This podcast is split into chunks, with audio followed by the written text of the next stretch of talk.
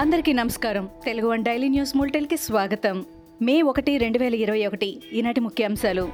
AP రాష్ట్ర రాజధాని కోసం తమ కుటుంబ భవిష్యత్తు కోసం ఆందోళన చేస్తున్న మహిళలను బూటుకాళ్ళతో తన్నించినందుకే రాష్ట్రానికి ఇన్ని ఉపద్రవాలు ఎదురవుతున్నాయని తెలుగుదేశం అధినేత చంద్రబాబు అన్నారు. జగన్ తన పాలనతో తీసుకున్న తుగ్లక్ నిర్ణయానికి సుమారు ఇరవై తొమ్మిది వేల మంది రైతులు బాధపడుతూ దీక్షలు చేస్తుంటే ఈ ఐదు వందల రోజుల్లో ఒక్కసారైనా వారిని కలిసి మాట్లాడలేదని ఇలాంటి మూర్ఖపు పాలకుడిని చూడటం ఇదే మొదటిసారని చంద్రబాబు అన్నారు.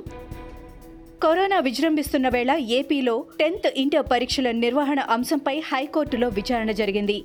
పరీక్షలు రద్దు చేయాలని పలువురు కోర్టులో వాద్యాలు దాఖలు చేశారు. దీనిపై విచారణ చేపట్టిన న్యాయస్థానం పరీక్షల అంశంపై పునరాలోచించాలని ప్రభుత్వానికి సూచించింది. తదుపరి విచారణను మే మూడుకు వాయిదా వేసింది. ఆంధ్రప్రదేశ్లో కరోనా తీవ్రత అధికంగా ఉన్న సమయంలో టెన్త్ ఇంటర్ పరీక్షలు నిర్వహించే దిశగా ప్రభుత్వం ముందుకు వెళ్ళడంపై ఆ పార్టీ ఎంపీ రఘురామ కృష్ణంరాజు తీవ్ర అభ్యంతరం వ్యక్తం చేశారు. విద్యార్థులకు ఏమైనా అయితే ఎవరు బాధ్యత వహిస్తారని ఆయన ప్రశ్నించారు. పరీక్షా కేంద్రాల్లో జాగ్రత్తలు తీసుకున్నప్పటికీ అక్కడికి చేరుకునేందుకు బస్ ఆటోనో పట్టుకుని రావాల్సిందే కదా అని ఆయన నిలదీశారు.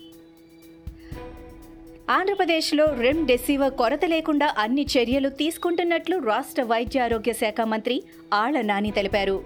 రెమ్ డెసివర్ విక్రయంలో అక్రమాలకు పాల్పడితే కఠిన చర్యలు తీసుకుంటామని మంత్రి హెచ్చరించారు. ప్రైవేట్ ఆసుపత్రులకు తగినన్ని ఇంజెక్షన్లు ఇస్తున్నామని వీటిని బ్లాక్ మార్కెట్కు తరలిస్తే బాధ్యులపై కేసులు నమోదు చేస్తామని అన్నారు. కేంద్ర ప్రభుత్వం ఇచ్చిన నాలుగు వందల ఇరవై టన్నుల ఆక్సిజన్ను సమర్థంగా వినియోగించుకుంటున్నామని చెప్పారు. మాజీ మంత్రి తెదేపా సీనియర్ నేత దేవినేని ఉమా మహేశ్వరరావుకు సిఐడి అధికారులు మరోసారి నోటీసులు జారీ చేశారు. ముఖ్యమంత్రి జగన్మోహన్ రెడ్డిపై అనుచిత వ్యాఖ్యలు వీడియో మార్ఫింగ్ అభియోగాలపై సిఐడి అధికారులు ఆయనకు నోటీసులిచ్చారు మే ఒకటో తేదీ ఉదయం పదకొండు గంటలకు మరోమారు విచారణకు హాజరు కావాలని నోటీసుల్లో తెలిపారు. మంగళగిరి సిఐడి కార్యాలయంలో దేవినేని ఉమాను అధికారులు విచారించిన విషయం తెలిసిందే. తిరుమల కొండపై పనిచేస్తున్న పలువురు ఉద్యోగులు కరోనా బారిన పడుతున్నారు. పలువురు మృత్యువాత కూడా పడ్డారు.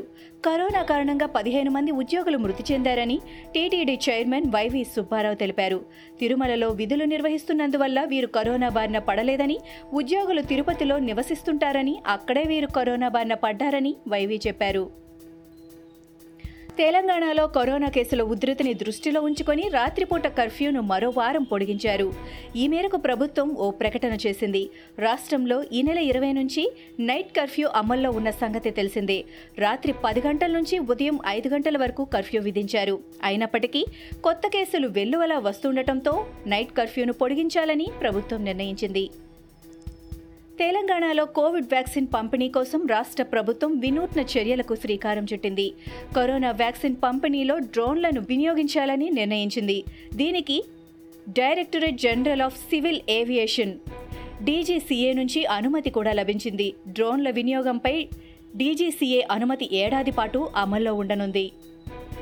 కరోనా చికిత్సలో కీలకంగా భావిస్తున్న యాంటీవైరల్ ఔషధం దిగుమతి దిశగా కేంద్రం చర్యలు చేపట్టింది. డెబ్బై ఐదు వేల వైల్స్ భారత్కు చేరుకోనున్నట్లు కేంద్ర రసాయన ఎరువుల మంత్రిత్వ శాఖ వెల్లడించింది. మరో మూడు లక్షల డెబ్బై ఐదు వేల వయల్స్ జూలై నాటికి దశల వారీగా రానున్నాయని తెలిపింది.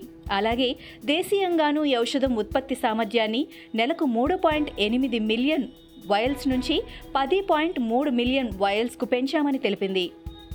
Delhi lieutenant governor Anil Baijal corona బారిన పడ్డారు. ఈ విషయాన్ని ఆయన స్వయంగా వెల్లడించారు. స్వల్ప కరోనా లక్షణాలు అనిపించడంతో తాను కోవిడ్ టెస్ట్ చేయించుకున్నానని టెస్ట్లో పాజిటివ్ అని తేలిందని ట్విట్టర్ ద్వారా ఆయన తెలిపారు. కరోనా లక్షణాలు కనిపించిన వెంటనే తాను ఐసోలేషన్లోకి వెళ్ళిపోయానని చెప్పారు. తనతో కాంటాక్ట్లోకి వచ్చిన వారందరూ కరోనా టెస్టులు చేయించుకోవాలని సూచించారు. ఇవి ఈనాటి ముఖ్యాంశాలు. మరికొన్ని ముఖ్యాంశాలతో మళ్ళీ రేపు కలుద్దాం.